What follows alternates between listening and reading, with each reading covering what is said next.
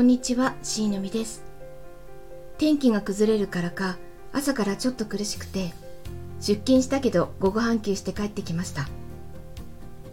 喘息持ちの皆さんは大丈夫ですか？半休して時間ができたことなので、収録しちゃおうかなと思ってマイクに向かってます。今回は遅延型フードアレルギーかもしれないということについて話してみたいと思います。先週の金曜日に2ヶ月に一度の喘息外来に行ってきました。喘息持ちではあるんですけど喘息だと診断されたのは大人になってからなんです。時々咳が数時間止まらないこととかあったんですけど喘息だとは思ってなくてそれでひどいジンマシンが出た時に内科兼皮膚科というクリニックに行ったらこれはエピペンを持った方がいいと言われてアレルギー科のある大きな総合病院を紹介されたんです。そこでいろんなアレルギーの検査をしたらアレルギーよりも今一番問題なのは喘息だと分かってそこから喘息の治療が始まりました。確かに走ったりすると軌道のところがギューギューヒューヒューしちゃってスピードを上げられなかったんですよね。普通の病院だと喘息があると運動するなって言われてしまうのでスポーツドクターのやっている呼吸器内科を探して数年前からそちらでお世話になってます。そのクリニックで喘息持ちでも運動ができるような治療をしてもらってます。おかげで喘息は今のところ大きな発作も起こすことなく安定してます。まあ、今日はちょっと、ちょっと苦しいですけど、まあ安定してるんです。だけど、ちょいちょいアレルギー反応のひどいのを起こしているので、総合病院のアレルギーセンターでも、今のクリニックでも、いろんなアレルギー検査はしてるんです。でも、代表のものしか出てこないんです。こんなにいろんな反応があるのに、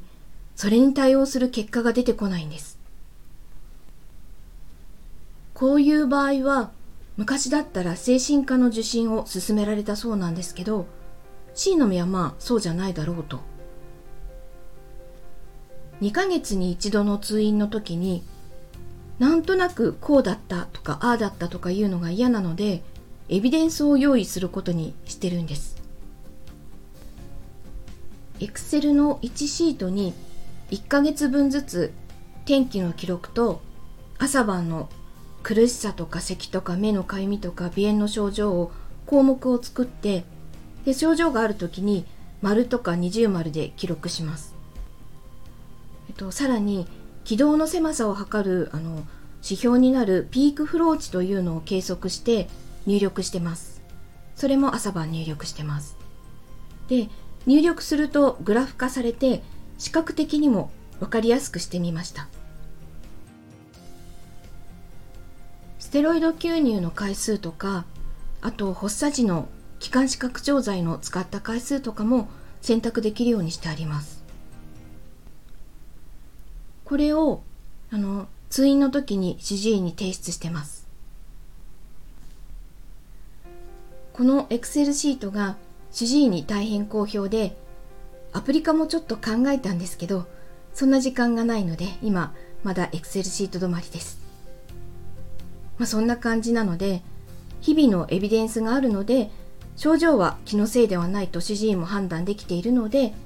遅延型フードアレルギーの可能性が考えられるということです。それでその検査をしてはどうかと勧められました。ただこの検査は保険が効かないので結構高くて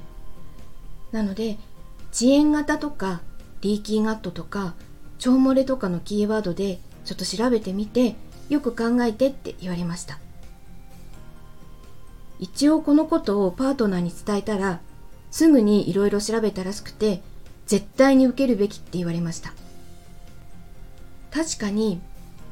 こうどこにトリガーがあるかわからない状態で今生活をしていてこの先もそれを続けることを考えたら避けるべき食品が明確になればもう少しパフォーマンスも上がるんじゃないかという期待もあって検査を受けようと思いますということで、今回は遅延型フードアレルギーかもしれないということについて話してみました。遅延型フードアレルギーについての詳しいことはまた別の機会にお話しできたらと思います。聞いていただきありがとうございました。それではまた。